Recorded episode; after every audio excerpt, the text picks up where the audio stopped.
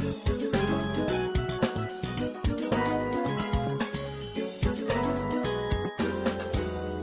ンパブリックスタジオ presents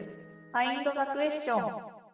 皆さん、こんにちは。ファインドザクエスチョン MC の瀬沼なぞみです。えーこの番組はまだ問いになる前のモヤモヤを皆さんから送ってもらいながら、えーつぶやきだとか皆さんの思いを共有していくラジオコンテンツになっています。えーこの番組はですね、皆さんのお便りで成り立っていますので、ぜひあのつぶやきだとか、もやもやなどなど送っていただきたいなというふうに思っております。今日はですね、あの普段毎週木曜日にあのエンパブリックスタジオのメンバーさん限定で公開している、まあ、この、まあ、収録の様子をですね、メンバー以外の皆さんにも公開する日になっております。あの、ポッドキャストはですね、あの毎週金曜日の夜8時にアップされているんですけれど、そこはあのスタジオメンバーの以外の皆さんもですね、誰でもお聞きいただけますので、ぜひあのアップされたらですね、Spotify などからも聞いてみていただければなというふうに思っております。ということでですね、あの今日はエンパブリックの代表のひろしさんもお招きして、ひろしさんに聞いてみようということでお届けしております。ひろしさんと一緒にですね、もやもやを問いにしていったり、皆さんからですね、ひろしさん宛てに、えー質問もいただいているので、えーそのあたりをですね、ひろしさんにも聞いていきたいなというふうに思っております。よろしくお願いします。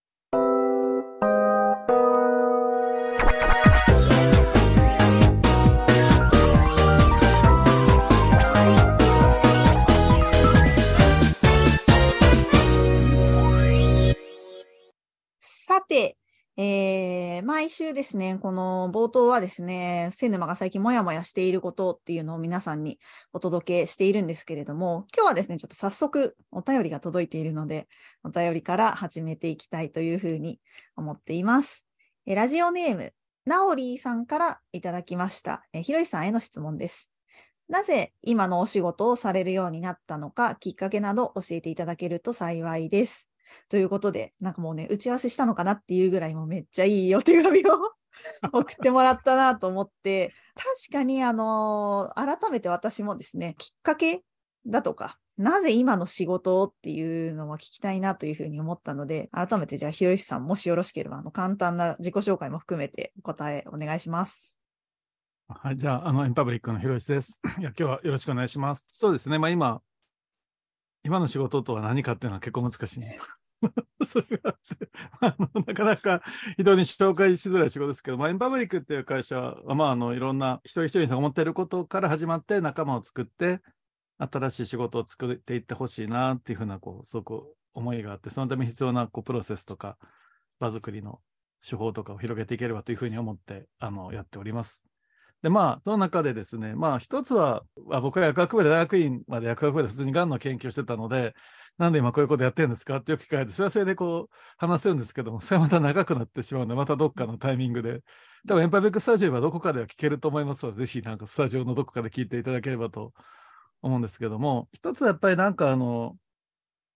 今のエンパブリックっていう仕事のこういう場作りっていうようなことに対して関心を持ったのは、まあ多分いろいろ社会起業家っていう人たちの支援をしていたときにね、やっぱりなんかイベントとか勉強会とかを始めればいい。例えば社会的なテーマで関心渡って勉強会始めればいいのにって言って、すごくアドバイスをそういうふうにしてたらは、みんなすごいそうですねって言ってくれるんだけど、全然やってくれないよね。しばらくだったって言っても全然やってなかったりするわけよ。で、いや、正直なんか、なんか僕のアドバイスとか何も聞いてないのかなっていうふうになんかみんな思ってたんけども、実はそうじゃなくて、なんかで勉強会とかワークショップとかしたいんですけど、どうやっていいか分かんないってこれやっぱすごく多かったのね。でだからそうかと、だからあんまり日本の人ってそういうさ、自分で勉強会を立ち上げるとか、やった経験ある人が、まあ、得意な人は得意なんだけど、実は起業とかすることがでも苦手なんだなとか、地域づくりすることでも苦手なんだなと思って、あじゃあどうやったらこう、イベントとかワークショップとか、みんなが多くの人ができるのか、それがなんか起業とか、何か始めるときの最初のステップになればいいなって思ったのが、まあ、すごくきっかけかなと思ってます。なるほど。ありがとうございます。確かになんか自分で勉強会企画した経験がある人ってそんなに多くないような気がしますよね、なんか。そうなのね。例えばだからなん、よくさ、こう環境問題について伝えてるんですけどって、一方的に伝えててさ、じゃあちょっとじゃあ、気候変動って何って勉強会とか始めていいじゃんって言っても、そうですねって言うんだけど、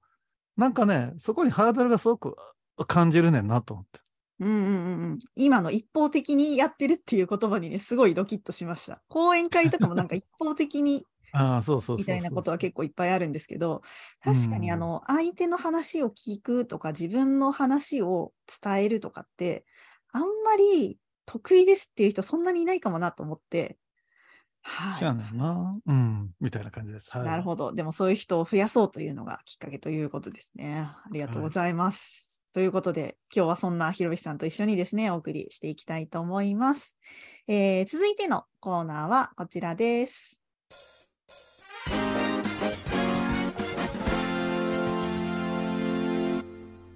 普通のお便りコーナー普通のお便りコーナーは、皆さんからいただいた日常 皆さんからいただいた日常の気づきや嬉しかったこと、大変だったこと、エンパブリックスタジオのイベントに参加した感想などなど、まあ、とにかく何でも普通のお便りを送っていただくというコーナーになっております。えーそれでは今日最初のお便りです。えーバンさんからいただきました。バンさんありがとうございます。今日もお越しいただいてます。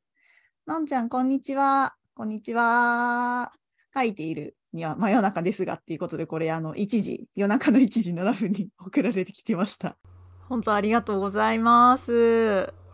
今日は私がリーダーをしているある女性の会をしました。平均年齢は60くらいかな。初めましての人もいるし、まずはまずは何をしようかなって考えてて、とりあえずアイスブレイクで、トントントントン、こぶじいさんのあれをしたんです。懐かしいですね。最後は、ではお膝とか言いながら、皆さん、もちろん一緒にやってくれました。アイスブレイクになったかどうかは疑問ですが。そして、もう一つ手遊びをして、なぜか手遊びをしたかったんですよね。いよいよ本題です。この日のテーマは、その回のキックオフなので、みんなが仲良くなるアクティビティがいいかなーって考えていて、私がこれこれをしましょうって言ったのが、なんか伝わらず、皆さんしたくないオーラが。それじゃ、これは？それもしたくないオーラが。最後は、みんながしたいことを私がやっと気づいて、それをして大成功で終わりました。そう。終わりよければすべてよし。その場その場で臨機応変にこだわらないも大事。そんなことを思った時間でした。はい。ということで、ありがとうございます。もうね、こういうお便りを待ってましたという感じで、なんかね、私、このいろんな皆さんが試行錯誤をして、こんなことあったんだよって、でも最後はこうなったのっていう話を聞くのがね、本当に大好きなんで、このバンさんのね、あの、女性の会で、このアイスブレイクをやってこうでしたっていうエピソードはね、本当大好物だなと 思いながら、あの、いただいたお手紙でした。でもこれ、あの、語尾にですね、なかなか伝わらなくてとか、あの、皆さんしたくないオーラがの後にですね、かっこ笑いっていうのがついてたので、いや、さすがバンさん、すごい強いな、しなやかだなと思いながら、はい、お手紙を読んでいたところでした。ひろしさん、いかがですか？こんなことが皆さんあったようでした。でもそうですよね。いや、僕らのやってることもそうかなと思いますよ。やっぱり、こうこういう企画がいいんじゃないかと思ってやっても、まあ、両方あってね、なんか、いまいちうまく伝わってないからっていう時もあれば、実は、なんかみんながしたいことは別にあるってことはやっぱりあって、でも最後、さっきのね、お便りにあった、あ実はそのね、したくないなってオーラを感じ取るっていうのは僕すごく大事なことで、あ、これがしたいのかみたいなのって、なんかそうかあるかも。前ね、ちょっと高齢者のグループ、あ高齢者、段階の世代の人たちが集まる会をやろうって言って、いろんなテーマとかを出してたんだけど、みんないまいちピンときてない感じがあって、で、みんな何したいんですかって話して、みんな何が好きなんですかって僕が聞いたら、あの、ビートルズが好きで、ビートルズの会したいとか言って、みんなね、一斉にそのグループ全体が、おそれいいじゃんってなって、それやって本当に当日もすごい人いっぱい来たのね。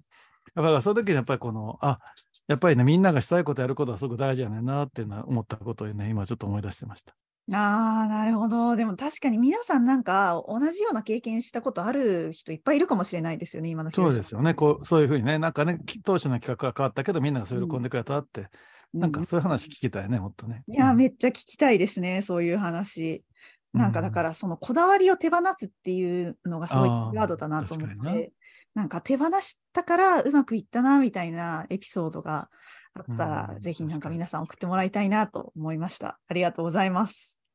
それでは、えー続いてのコーナー行きたいと思います。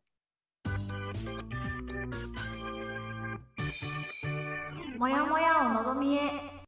えーということで、もやもやをのぞみへコーナーは、えーと皆さんが普段もやもやしてるけど、なんかまだ問いになってないんだよなっていうことや、これってどう思いますかっていう小さなつぶやきとかをですね、送っていただく皆さんからのお便りコーナーになっております。あの、今日はですね、私へ、まあ、望みへ送ってもらうということでもあるんですけれども、まあ、ひろしさんにもですね、一緒に聞いていきたいなというふうに思ってますので、ひろしさんにいただいている質問などもご紹介してみたいなというふうに思います。今ですね、あの、ライブで聞いていただいている皆さんからはですね、あの、チャットとか送っていただいたらですね、お答えできることもあるかもしれないので、ぜひあの気になったこととかですね、コメントなどなどもお待ちしております。それでは早速お便りご紹介していきましょう。ラジオネーム、久保田さんからいただきました。ひろいしさんは、師匠と仰ぐ方はどなたかいらっしゃいますか？ぜひ教えてください。ということでした。なんかこの質問ね、めっちゃいい質問だなと思ったんですよね。私、あの、ひろしさんの師匠って、いや、なんか改めて聞いたことないなと思ったので、私も聞きたいなと思っておりますが、いかがでしょうか？ね、師匠とは何かってのは、それまた難しいんだけど、うん師匠とは何か？まあでもなんか、すごいこう、自分の人生の指針を与えてくれたのは、ね、あの、ピカード艦長だと思ってるわけですよ。ピカード艦長は どうだったですか、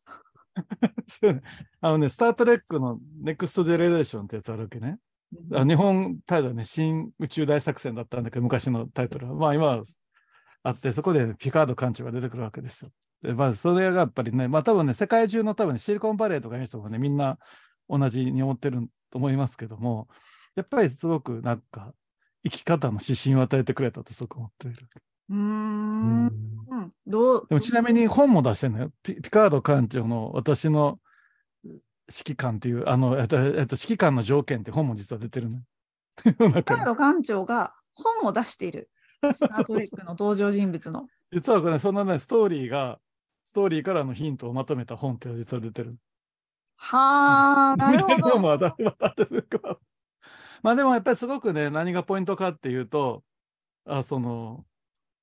すごい今、菅生さんからスタートレック大好きですって来ました。えありがとうございます菅生さんもスター・トレック好き。そう、それで、その、すごくやっぱり人は進化できるっていうところがすごくテーマなのね。人っていろんなこう、よくなんて欲望だとか悪い側面もすごくいっぱいあるんだけど、そういうのからすごく失敗とかから学んで、あの、人は先に進んでいけるはずだっていうかね、そういう力を必ず持ってるはずだと。なんかそういうのがね、すごいテーマなの。なるほどな。そんな話なんですね、スター・トレック。まあ、えーまあそうです。うん。まあでもそこはすごくベースのね、なんかテーマとしてすごくあるわけ。なるほど。もうなんか全然あの見たことない 私からするとあの宇宙大冒険ぐらいのイメージしかなかったので、えーでもそうか、菅生さんも好きなら多分スター・トレック大好きな人他にもいらっしゃるんじゃないかなと思ったので、なんかみんなでその本を読み解く会とかやってみたいですね。そうですよね。はい。いろいろ解説します。はい。あいいです。お互いの解釈をこうぶつけ合うみたいな。そうそうそう。それはぜひ聞いてみたいですね。皆さん、その解釈をぶつけ合いたい本とか、あの、あったらなんか教えて、まあ作品とかね、映画でもいいんだと思うんですけど、漫画とかですね。なんかちょっとそういうの、私のバイブルですみたいなのあったらぜひ教えていただきたいなと思いました。へえ、そうか、菅生さん、スター・トレック好きなんですね。ありがとうございます。続いて、えーラジオネーム、フリーさんからいただきました。こんにちは。皆さんは田舎についてどう考えているのかを聞いてみたいです。私は神奈川の郊外出身で、広石さんも大阪という都市の郊外の出身だと聞いていますが、これからの世界を考えたときに、効率とか合理性を考えると、大きな流れとしては都市化が進むことはデフォだと思っています。えー実際に人口移動もそうなっている。へーその流れの中で、田舎はどんな役割というか価値があるのかなと。特に、あ、ひろしさん来ましたよ。24世紀から現代を見るスター・トレック史観で、田舎にはどういう未来があるのか聞いてみたいです。ということでした。多分、スター・トレック史観を待っている方がいらっしゃるのではないかと思うので、お願いします。でも僕ね、実はね、大阪という都市の郊外の出身で書いてますけど、僕の大阪という都市のね、ま、町の真ん中の子やねんな。郊外じゃないんですか、根津、根津がね、今ね、会社の事務所があって、住んでるのも根津なんですけど、多分ね、根津みたいなとこやね。つまり、根津ってさ、山手線の内側だけど、新宿とか渋谷とか大手町とは違って、ちょっと、なんていうの？山手線の中のちょっと、あれじゃん。ちょっとこう郊外っぽい感じってね。ああ、下町みたいな感じありますあそうそう、下町みたいな感じがあるんですよ。だからそういう感じで大阪の生まれ育ったところも玉造っていうところなんですけど、大阪環状線の内側のちょっとそういうメインストリートから外れたようなちょっと下町っぽいところなので、多分ね、だから僕はね、今根津に住んでるのは、なんかそういうのが影響してると思ってはいるんですよねってなって。ただね、そういう子なんだけど、でもこう、中学と高校はこう奈良学園っていう学校に通ってた、お奈良か、奈良まで通ってたんだけど、奈良のね、法隆寺の背景にある山の中にある、あの、学校に通って、中にある。大体法隆寺の五重の塔とか写真が写った背景に山が写ってるんだけど、あの、そ、そこにある学校に通ってたんですよ、僕はね。だからね、すごい中高時代は、すごいこう、奈良の山の中を自転車で走り回るような日々だったんです。だからなんとなくそっちもし親しみがあるっていうのも多分あるのかなと思って。ああ、なるほど。田舎経験もあるっていうことですね。まあでもその中で田舎というか、あの、まあ例えばね、スター・トレックの話で言うと、スター・トレックの時代って、もの、人が転送できたりするわけ。好きな場所にそれこそこうば場所が、えなんていうの、宇宙船から地上に移ったら、まあ、それはあの、はいはいあるいはなんかこう、ストーリー的にすすっきりさせるためにそういうふうになってんねんけど、どこでもドアみたいな感じどこでもドアみたいな感じで、どこでも転送ができるっていうのが一つあるわけね。うんそれとでも転送ができるってことは何かというと、物を複製することができるっていうことになるわけ。だから、あらゆるものが複製できるわけだ。人間がそうやって転送できるってことはそういうことじゃんってこと。だからそうすると、実はね、ど所有っていうことに概念に価値がなくなるっていう。ほつまりだって、だって誰かが独占的に持ってるってことはなくなるわけ。だからそうすると何かというと、取り合い、取り合いっていう概念ではなくって、だからどう自己実現していくのかっていうテーマになるわけ。だから、例えば、その、そのピカード館長は実はフランスのワイン畑の出身なんう。へーで、だから今も、で、それ引退後はワイン畑をされながらとか、やっぱやってんねんけど、まあでも、なんかこう、その、より自分の生きるベースみたいなものがやっぱりそう必要になってきて、だからすごくこう宇宙船で活躍しているって時間と、その自分のベースがやっぱりそこにあるっていうところが、そこもまあピカード館長が学ぶところであるわけです。なるほど。だから多分都会っていろんなものが集中してるから、いろんなものにアクセスしやすいっていうのうんが多分テーマなのね。で、どうしても田舎は、アクセスでも僕もでもね、大阪から東京来てやっぱりさ、やっぱりいろんな映画とか、いろんな本とか、いろんな劇劇劇場とかさうん、お芝居とか、やっぱりそういうのが好きだったから、そうかアクセスしやすさのやっぱり、あ、大阪は全然田舎なんやとめっちゃ思ったよね。なんか、大阪ってさ、なんかこう、そう全国ツアーみたいなのがあった時には必ず来るけど、うん。まあ吉本は常時あるけど、うん。なんか東京だけでやってることって結構多かったりするのよ。うんうんうんうんうん。だから、でも、今ってまさにさ、オンラインとかになってきたから、いろいろアクセスしやすくなってきてるよね。だからなんかこう、都会のアクセスのしやすさっていうことと、なんか田舎っていうのはでもじ実はすごいもっともっと、あの、なんていうかな、もなんか違うものや多分、例えば美味しいものとか、自然空間とか、こうなんか自分をこう取り戻す時間とか、そういうものにアクセスしやすいわけだよね。だから多分両方多分すごく必要。だから多分どっちかに、ではなくなるんで、まあ多分二世代居住とかね、ワーケーションとか、だから小山ものんちゃんがワーケーションの話をここでもしてたけど、そういうような感じのことで広がっていくといいんじゃないかなと思うし、僕田舎はだから多分関係人口が多分これからすごい大事なんだろうなってなんか思う。うん。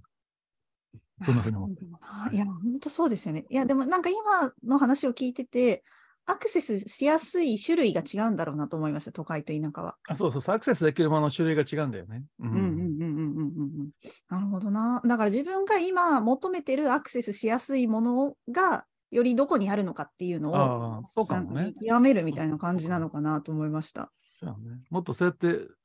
あの主体的に選択していくっていうようなことができるといいのと思うし、そういうふうに人は多分進化できるはずない。それがそっかスター・トレックしかできないなるほどですね。ピカード館長がそうおっしゃっているといそうことなので、なんかそういう皆さんのね、なんか田舎エピソード、都会エピソードみたいなのをうんそうですよ聞きたいなとね。思いました。うんはい。ということで、ひろしさん、あの今、リアルタイムお便りが届きましたので、ちょっとこちらを ご紹介していきたいと思います。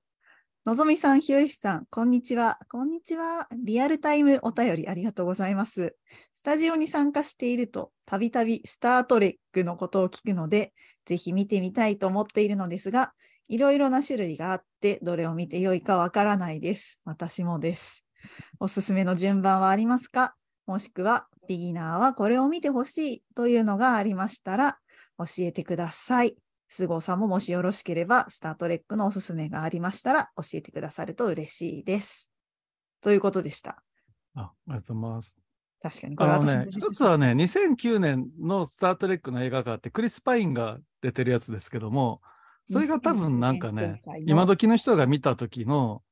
面白さなんじゃないかなとあるんですよね。なんか2009年にそのスター・トレックのえちょっとリブート版っていうか、まあちょっとね、昔のエピソードを引きずってるところとかあるんだけども、そそれ知らないと全部分かりにくいかもしれないんだけど、でもなんか世界観とかなんとかをよく表してるのはね、うん2009年のスター・トレックの映画は割と初めての人が僕は見やすい、一番見やすいんじゃないかなと思っていなるほど。スタートレックっていう映画になったっていうことなんですスター・トレックっていう映画があるのね、公開された2009年。それね、ピカード艦長出てくれて、カーク艦長っていう、その前の世代の艦長の話をもう一回新しく作ってるって話なんだけど、まあ、ちょっとややこしいけどね。まあ、あの、そういった意味でもしよかったら、2009年のスター・トレックを見ていただくと、なんとなく世界観がわかると思う。それの続きが、Into the Darkness って映画のその続きが多分あるんですけども、多分今の Amazon プライムとかでも出てると思うので、もしよかったらその見ていただくと、最初のきっかけとしてはすごくいいんじゃないか。世界観が伝わるっていう。おーいいですなるほど。ありがとうございます。ということで、2009年に公開されたスター・トレックという映画がですね、多分、ネットフリックスと Amazon プライムビデオでは見られるようなので、そうですよね。なんか面白かったら最初に見るにはいいかと思ってます。はい。ありがとうございます。いいな。ちょっと私も見てみたいと思います。えー、ありがとうございます。いいお手紙をいただきました。はい。はいリア。ルタイムの手紙ね。はい。ありがとうございます。続いてお便り紹介していきたいと思います。ラジオネーム、手羽先大好きさんからいただきました。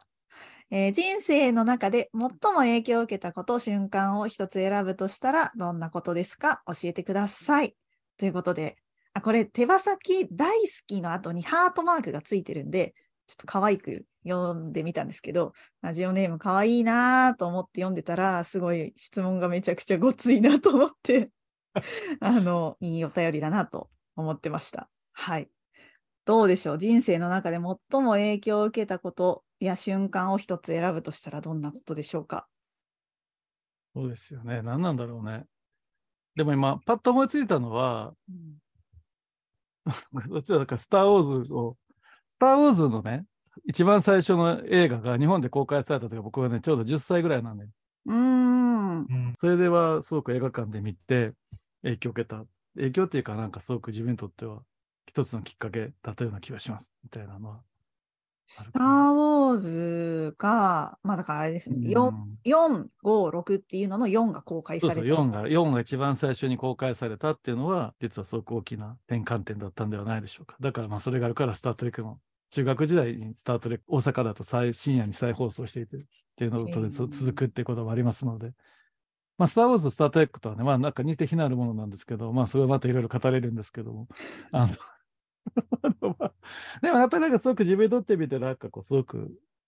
なんか今パッと思いついたのは、なんかそれのような気がしますね。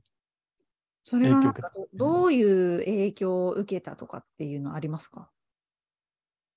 そうですよね。なんていうのかな。何なんだろう。うん、なんか、いくつかそういうのは多分あったと思うんですけども、まあなんかすごく、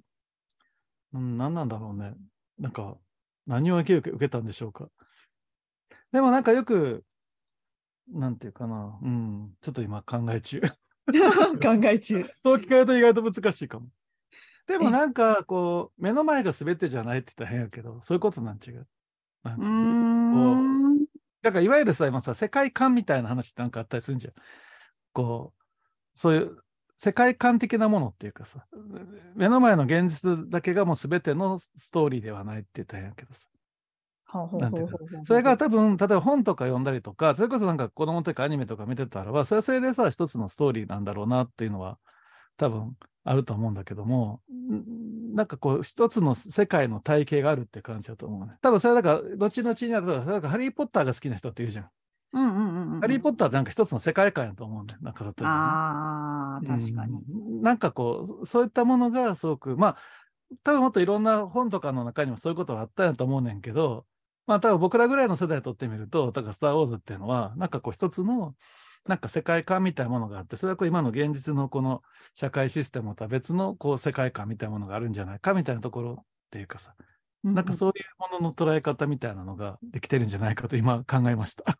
おーなるほど。ありがとうございます。いや、うんなんか思いつかなかったら、ひろしさん、後でお手紙で送ってくださいって そうかそうかそう。そしてその方が、まあ、ラジオ的には良かったかもしれないけど、今ちょっと考え考えつきました。すいません。はい。大丈夫です。考えついたということなので。でもなんか、そうそうそう。こういうなん、なんだ、2週にわたってやり取りするとかもちょっと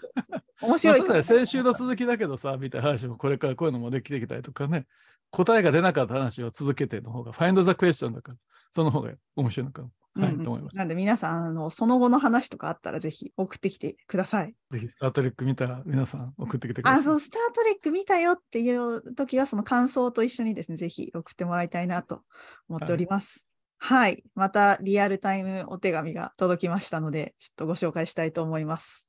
えーひろしさんは、すっごくいい人なんだと思いますが、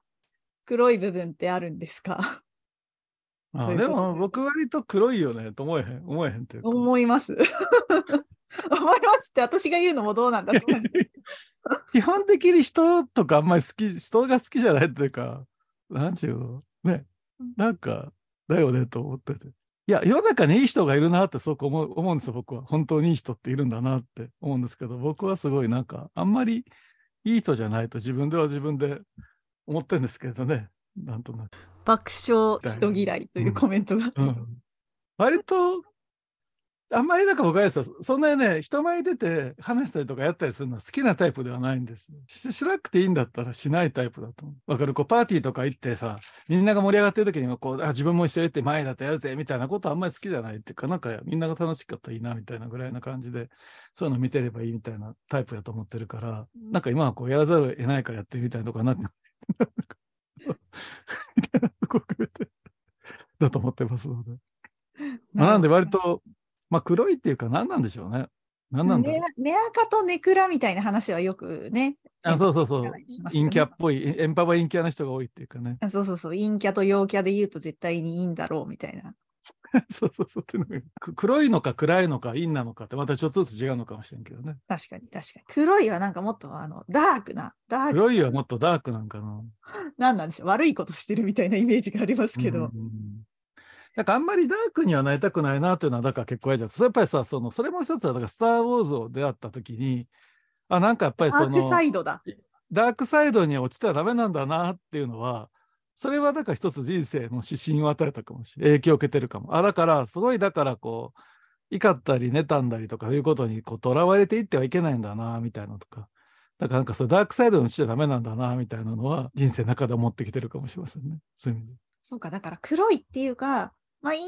か陽キャでかで言ったら陰よりだけど、それはだからダークサイドに落ちてるわけじゃないっていうことですよね。いやそうそうそうそう。そこはまああるんかもね。だから、そうそうそう。そういう感じかもしれません。皆さんがそう思ってくださってるならばね。うんうんうんうん、それはあるかも。うん。確かにだからやっぱ。り大きな影響を受けてます。はい。あと、まあ、ピカード館長のおかげで人はどんな対立があっても進化はできると。問題は克服できる可能性はいつも残ってるっていうこと。まあでもそれは多分大きな影響だと思います。だからそのすごい変なねじれた方にはなるべくいかないでききたのかなっていう気がすごいする。ピカード館長すごいな、そう。ピカード館長すごいです。ええ みたいな感じです。はい。ありがとうございます。ということで、皆さんからもお便りありがとうございました。またぜひですね、なんか今日の感想とか、あの、いや、私のスタートレックの推しポイントはここだとかですね、私の師匠はこの人ですとかってねいうのもですね。あと、いろんな人の師匠聞きたいよね。いや、聞きたい。パンめちゃさんの師匠とかめっちゃ聞きたいもんね。パンさうんの師匠を聞きたいですし、なんか菅生さんとかね、咲子さんの。ね、皆さんのそれぞれの師匠を聞きたい。ぜひぜひ、そういう話をぜひ、ここでしていきましょう。そう、ぜひ送ってください。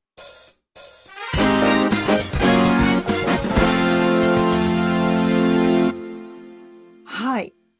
ということで、ありがとうございました。あの、まだまだですね、Find the Question 皆さんからのお便りも常に、常に募集してますので、あの、今日の感想でも、皆さんの師匠でも、あの、挑戦したアイスブレイクでも気になったつぶやきなどなどお待ちしておりますので、ぜひ、あの、エンパブリックスタジオのスラックか、ラジオの概要欄にもですね、お便りフォームがありますので、ぜひ送っていただきたいなというふうに思っております。はい。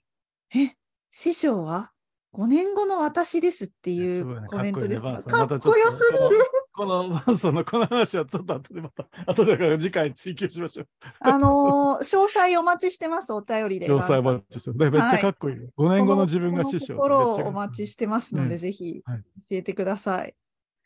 はい。え、すごいな。原稿忘れちゃった。えっと。ということで、えーそろそろ終わりの時間となってしまったのですが、えー今週のインパブリックスタジオ情報といたしましては、えっと、今週土曜日ですね、11月19日朝10時からはですね、2030年のビジョンを描こうということで、フューチャーセルフというワークショップを使って、えー自分の2030年の姿を他の人と一緒に描くというワークをしていきます。そして来週月曜日の11月21日の夜8時からは、毎月1回のスタジオ全体会ということで、エンパブリックスタジオのこの1ヶ月の様子をお届けします。で、翌日、11月22日火曜日の夜7時半からは、つながりと構造を使いこなそう、複雑な社会問題を解決し、変化を促すためのシステム思考入門ということで、えーこちらシステム思考の講座になっておりますので、スタジオメンバー以外の方もご参加いただけますので、ぜひご参加ください。そして来週水曜日の毎週恒例ランチタイム交流会はメンバーさんごきげんようということで、スタジオメンバーさんのお話をお伺いします。えその他のスタジオで開催されるセッションはですね、公式ホームページのスタジオライブカレンダーからご覧ください。えーパブリックスタジオメンバーも募集してますので、ぜひ聞いてみていただければなというふうに思っております。ということで、今日はひろしさん、いかがだったでしょうか？いや、でもすごい、なんか、スタートエックの話ができてよかったんじゃないかと思ってるし、まあ、さこさんがスタジオので、時々スタートエックの話が出ましたって書いてますが、まあ、そういうのはにじみ出てるんだなと思いましたので、ちょっとで、またなんかそういう話も皆さんでちゃんと伝えていきましょう。はい、と思いました。はい、ありがとうございました、今日は。はい。こちらこそありがとうございました。あの、スタートレックを読み解く会みたいなのは多分どこかで開催されるんじゃないかなというふうに思いますので、ぜひ皆さんご参加いただきたいなと思いますし、スタートレック見たら本当に感想お待ちしてます。はい。はいということで、あの、来週はですね、引き続き通常会に戻ってですね、皆さんからのお便りをどんどんたくさん紹介していきたいというふうに思っております。えーそれではまた来週お会いしましょう。お相手はひろしさんと瀬沼でした。また来週。ありがとうございました。ありがとうございました。